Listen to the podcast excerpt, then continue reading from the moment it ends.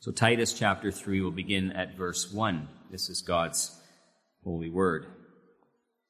Remind the people to be subject to rulers and authorities, to be obedient, to be ready to do whatever is good, to slander no one, to be peaceable and considerate, and to show true humility toward all men.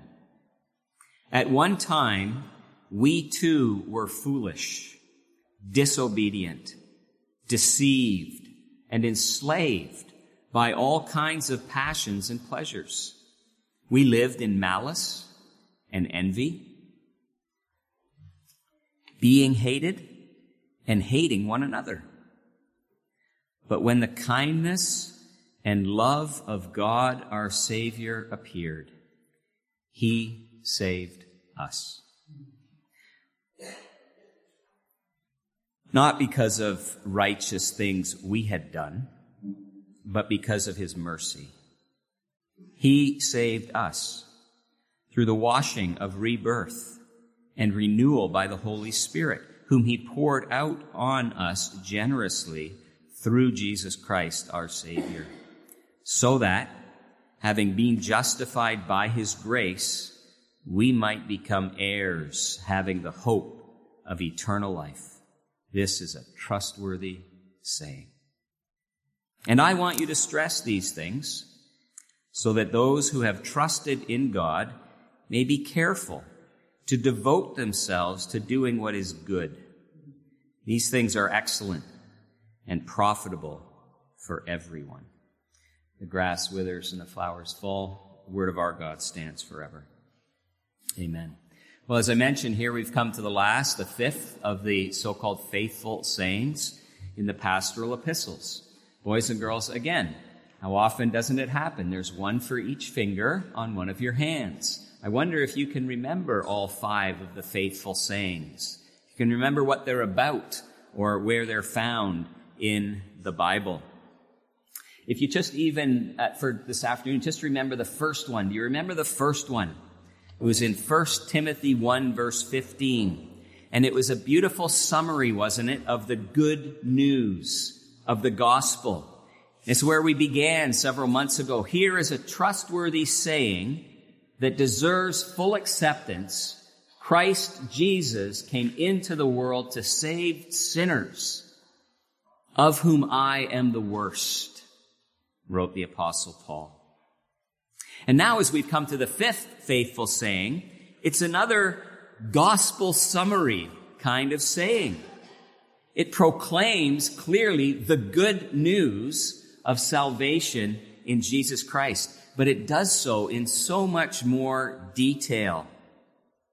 This passage in Titus provides for us a greater explanation of what is involved when a person is actually saved. These verses are really an encyclopedia of theology. There, there, there's almost a complete systematic theology that you can work out of these verses. It, it doesn't have the doctrine of creation explicitly in it, but it begins with a, a doctrine of sin, humanity, and inability and depravity and works on through God's plan of salvation and application of salvation all the way to the doctrine of last things or end times when it speaks about the hope of eternal life. It's all there. These are verses that really deserve uh, long and careful study and meditation and prayer by every Christian because it is such a beautiful picture of the blessing of God and the good news of Jesus Christ. We see three things in the main here. We say, we see a people who need to be saved. As we're thinking about salvation, that's the first thing that's mentioned. A people who need to be saved. And then wonderful description of the God who saves and how he does that. And last, there is a call for people uh, to live appropriately in light of being saved. So a people who need to be saved, a God who saves, and the life lived by someone who is saved. Those three things. And uh, if you think about those three things and you are familiar with the Heidelberg Catechism, it's another one of those places in the Bible where guilt, grace, and gratitude are just right there. Those are the categories. The guilt of sin, the grace of God in salvation, and the life of gratitude lived in response to God's mercy. Well, we begin there with the people who need to be saved. In verse 3, Paul describes our great need as sinners. He writes, At one time we too were foolish, disobedient, deceived, enslaved by all kinds of passions and pleasures. We lived in malice and envy, being hated and hating one another. Not a very good way to build up people's self esteem. People could read those words and say, Paul, what are you saying here? What a description. Any one of those things on their own would be enough, but all of those things heaped together? This is God's diagnosis of the human condition. What do we hear out in the world so often? People are basically good. Well, boys and girls, you take that statement that people say people are basically good and you put it up beside Titus 3, verse 3, and, and you see who's telling the truth. God is telling the truth. Foolish, disobedient, deceived, enslaved, malice, envy, hate. That description of human nature far is a far better uh, explanation of what we see in human history, isn't it? Then man is basically good. If you look at all the trouble, all the misery, all the war, all the, the trouble and strife, this explains it far better than man is basically good. And notice, I think just for this afternoon, what does Paul write? At one time, who? We he says. Is this something that Paul is just speaking down on people from some high elevated position and saying, it's you people. This is the way you were. He doesn't do that. Even Paul, who as Saul of Tarsus was a Pharisee of the Pharisees, whose life looked so good on the outside, now, by God's grace, he knew the truth about who he was apart from the grace of God. He knew the truth about himself and all of us. At one time, we too were these things. This is true of everybody born into the world. You know, and that is not only true and shows our need, it also helps very much with what Paul says, and we're jumping ahead a little bit here, but in verse 2 he says, that Christians should show humility toward all people. This is what really will bring humility into your life. It's verse 3. At one time, we too were foolish. If you remember that, that will suffocate the kind of proud, looking down your nose kind of attitude that quote unquote religious people are often accused of because they often do it. What helps Christians to be humble?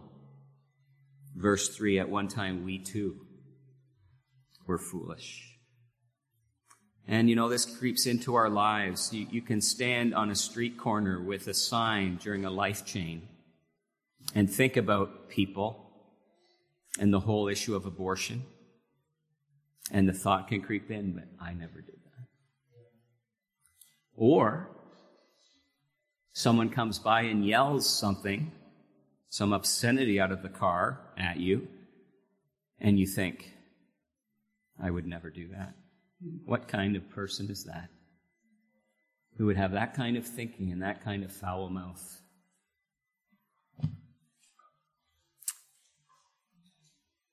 At one time, we too were foolish and disobedient. Now, sometimes hear people talk about people being holier than thou, Christians who are holier than thou. There is a sense where we should be holier than people around us. That's the third point this afternoon.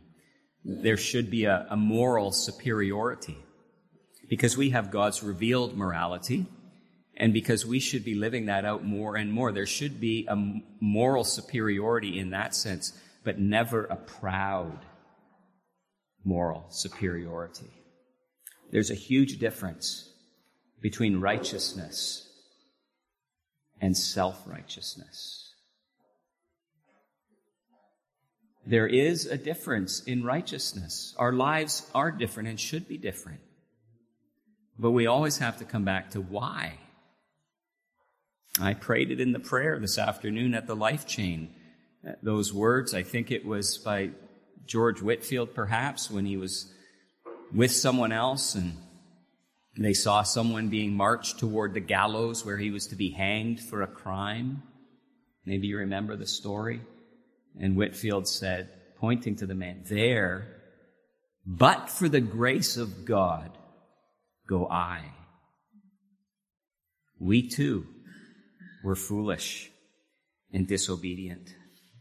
Compared to others, we may look okay, even much better than others, but we need to come back to this description of who we are in and of ourselves, born into this world.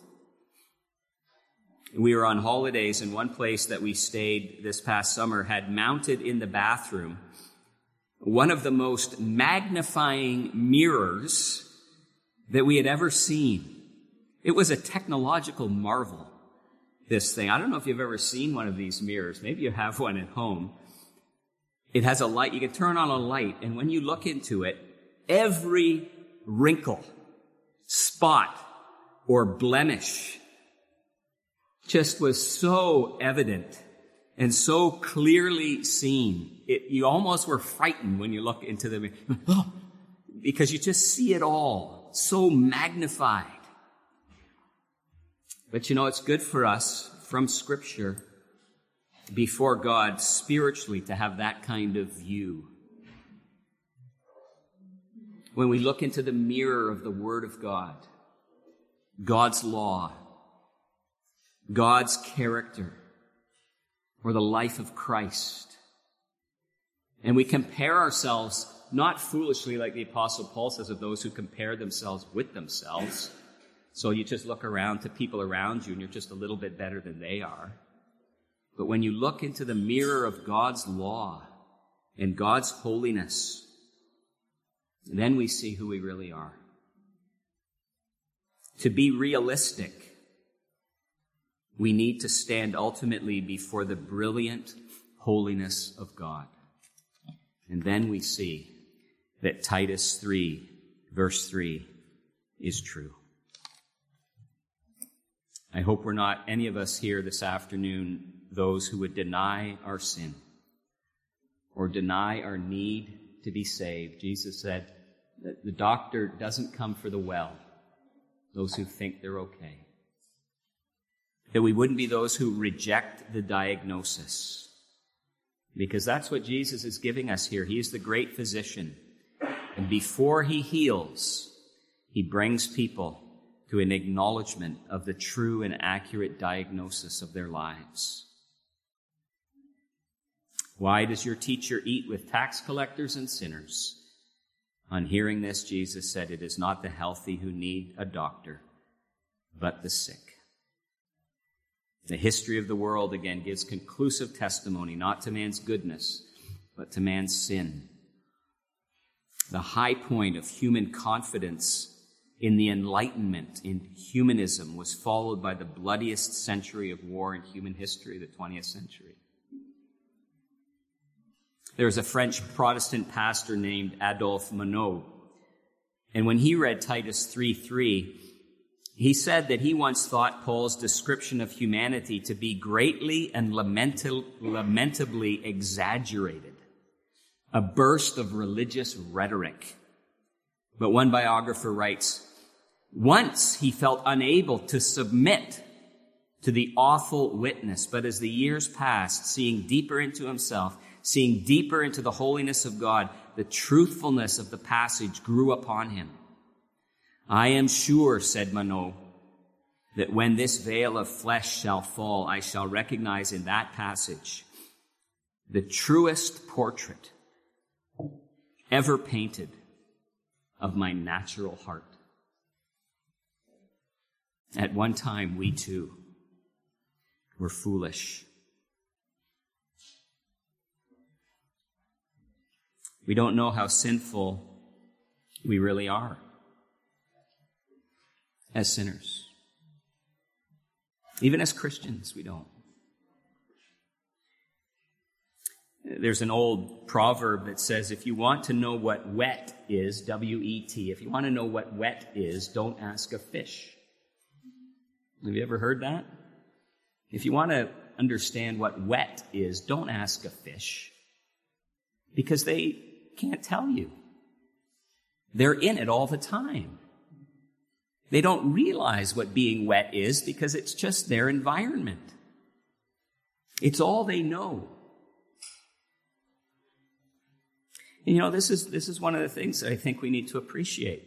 Being a sinner means we really don't fully appreciate what being a sinner is. Because it's all we've ever known. Have you ever thought of that? From conception, I have known sin.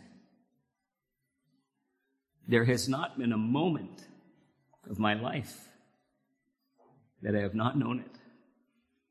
And so I can't really fully appreciate it. But God does.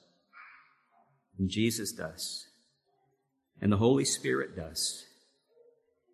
And the Spirit can tell us. And He has. At one time, we too were foolish.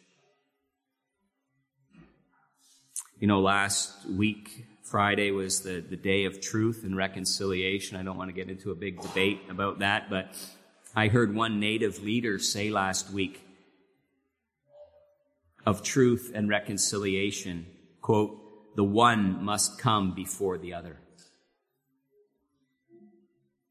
She said, truth must come before rec- reconciliation.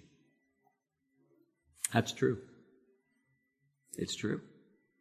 And we need to see and believe the truth about ourselves, born into this world, before we go any further, before we come to any kind of reconciliation with God, we need to understand that we are a people who needed to be saved. And the more we do, by God's grace, the more we will see that the good news is really good news.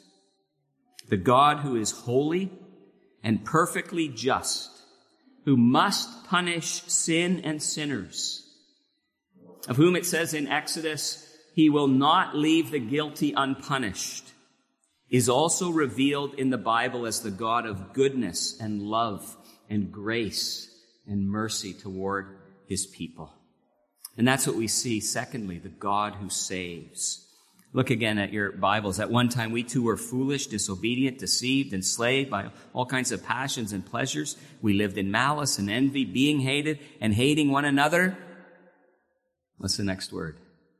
But. But. That is the intervention of something outside of ourselves, something outside of this world, something divine, something supernatural. This is all true but, but, but when the kindness and love of God our Savior appeared, and it appeared preeminently in God our Savior, the God man, the Lord Jesus Christ, when the kindness and love of God our Savior appeared. That's what we should think when we think of Jesus. Among many other things, we should look at him and say, kindness and love. People can say all things, all kinds of things about him. They can take his name in vain. But this is what we should say kindness and love. When the kindness and love of God our Savior appeared, what was the result? Look at verse 4. He saved us. Aren't those simple words, kids? He saved us. Even some of you young kids, I think if you have a piece of paper, you could probably spell it out. You know enough writing, you could probably write those three words. He saved us. Give it a try and you can show me after the service. He saved us. What a marvel of mercy and grace bridges those two pronouns. When you think of what's involved, He, the Holy God, and us, foolish, disobedient. What kind of marvel of grace and mercy bridges those two pronouns? What's the word saved? He saved us. This is good news. Good news because we were condemned in guilt and sin with no power ourselves to, to pay the debt that we owed as we considered this morning. And in verse 5, the word order in the original stresses our inability. The King James Version has it more in the order of the words. Not by works of righteousness which we have done, but according to his mercy, he saved us by the washing of regeneration and the renewing of the Holy Ghost. This is salvation by sovereign grace. This is God saving sinners by grace alone. You know, the Roman church at the time of the Reformation objected to Luther and the reformers when they spoke of the great alones of the gospel by faith alone, grace alone, Christ alone. But all those alones flow out of a passage like this because there is nothing that we could do for our own salvation. It was God alone, by grace alone. And therefore, in order to be by grace, it must be through faith alone. And that's what we see here.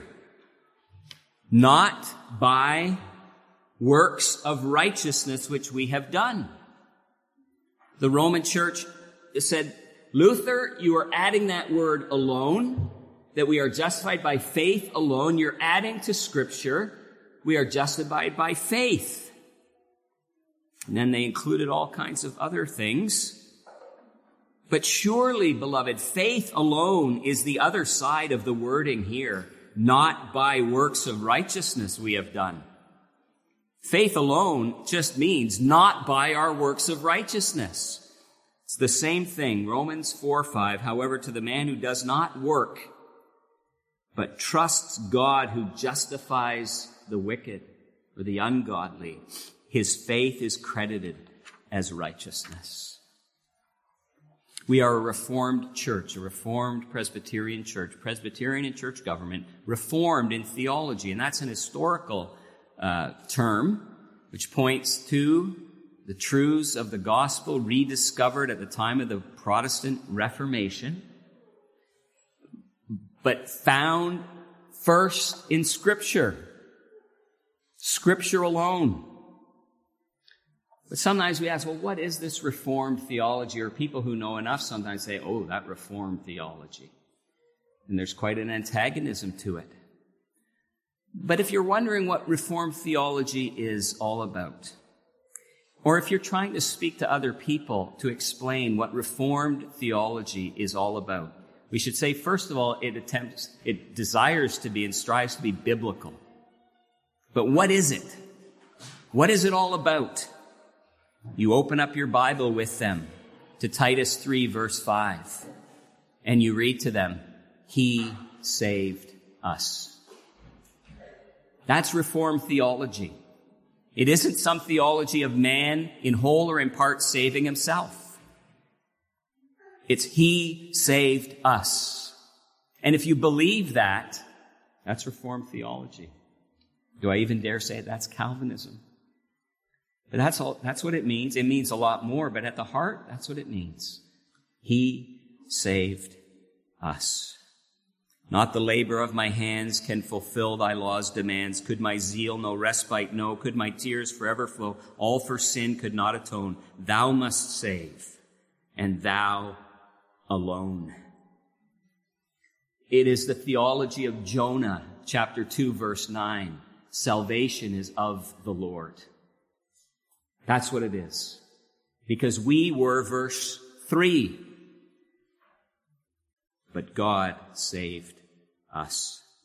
Salvation begins in a human life, according to the Bible, with God's choice in eternity, then being worked out with God's work in history. Where does salvation begin in time and space for someone? Well, it begins with the new birth, and that's what our passage teaches us. But when the kindness and love of God our Savior appeared, He saved us, not because of the righteous things we had done, but because of His mercy. He saved us through the washing of rebirth and renewal by the Holy Spirit. That's where every true, genuine spiritual experience and exercise flows from in a human life. We might not understand that when we first believe. We just find ourselves believing. But God is telling us here how someone comes to believe. How is it? It's in the mercy of God, the work of the Holy Spirit, rebirth and renewal. It's a new heart. It's a clean heart. It's a heart of flesh instead of a heart of stone. It's what Jesus said to Nicodemus in John chapter 3. I tell you the truth, no one can see the kingdom of God unless he is born again. Our salvation is attributable in its root and foundation to the love and kindness of God the Father, to the sovereign work of the Holy Spirit, all focused on and based on the person and work of the Lord Jesus Christ. It's for the sake of Christ. He purchased all these blessings for us verse 6, whom the Spirit poured out on us uh, generously through Jesus Christ our Savior. Salvation is the work of the triune God in the life of a sinner. Poured out on us generously through Jesus Christ our Savior. Well, again, who are the us? We know in a sense that in sin, we know who are the we, it's every human being ever born. But who are the us? Who are those who have experienced the mercy of God and the washing of rebirth and renewal by the Spirit through Jesus Christ, our Savior? Well, again, it's, it's the new birth, Galatians 6.15. Neither circumcision nor uncircumcision means anything. It's no outward religious work. What counts is a new creation. But how do you know if you have a new heart? How do you know that you're clean, that you're righteous and justified in God's sight? Well, verse 7 speaks about being justified, declared innocent and acceptable to God. And the Bible says that justification is inseparably connected to faith. So that verse 7, having been justified by his grace, we might become, oh, so that having been justified by his grace, if we are justified by his grace, the Bible connects that to the exercise of faith. Romans 5 1. Therefore, since we have been justified through faith, not because of faith, faith is not the basis of our justification. Jesus is. His blood and his righteousness. But through the instrument of faith, faith which looks away from ourselves and looks to Jesus, being justified by grace alone, through faith alone, we have peace with God through our Lord Jesus Christ. You see how all these Reformation doctrines, biblical doctrines of salvation are here. Faith alone, Christ alone, grace alone. Not our good works, not our religious activities, not our baptism or church membership, but faith alone flowing from a Holy Spirit renewed heart. And it's out of a new heart that faith flows, along with repentance and the whole of the Christian life. And that's what we see third here, and just briefly, the life of someone who has been saved. Believers are here called to a carefully obedient life out of gratitude for having been saved. Titus 3:8. This is a trustworthy saying, the salvation of God. And I want you to stress these things so that those who have trusted in God may be careful to devote themselves to doing what is good. These things are excellent and profitable for everyone. Uh, the original says here that they may be thoughtful. And so it means in your thinking that you are someone who is constantly giving thought to good works. How can I live the way that God wants me to live? Out of gratitude for his salvation in my life. That you may be thoughtful. And then it uses a word which is very interesting. It means a word to be, that means to be in front of or to be leading. To stand in front of or before others. It's used of elders in 1 Thessalonians 5.12 who stand before the congregation. And the thought is as examples then to the flock. But this is how we are to think of ourselves. I want you to stress these things so that those who have trusted in God may be careful, may be always thinking to devote themselves. That we would want to see in our lives an example, that we would be exemplary in our good works. And Paul elsewhere, didn't he write to Timothy, don't let anyone look down on your young, but set an example to others in your life, in faith, in purity, and all those things. Someone who has truly been given a new heart is someone who is thinking, who had devoted ourselves to thinking God and praying, God, make my life exemplary. Not out of some kind of sinful pride, so that we can walk around like the Pharisees did with their robes and pray so that they could be seen of men. But because we want to say thank you to God in the best way that we can. And God has told us what that way is. That those who have trusted in God may be careful to devote themselves to doing what is good. What is the place of good works? There it is. Not in order to be justified, but having been justified, we devote ourselves to good works verse 1 of chapter 3. Remind the people to be subject to rulers and authorities, to be obedient, to be ready to do whatever is good. What is good? Let me add it. Just eager, zealous to do what's good. To slander no one, verse 2. No one. To be peaceable and considerate and to show true humility toward all men. That's how you say thank you to God. The grace of God that brings salvation, verse 11, has appeared to all men.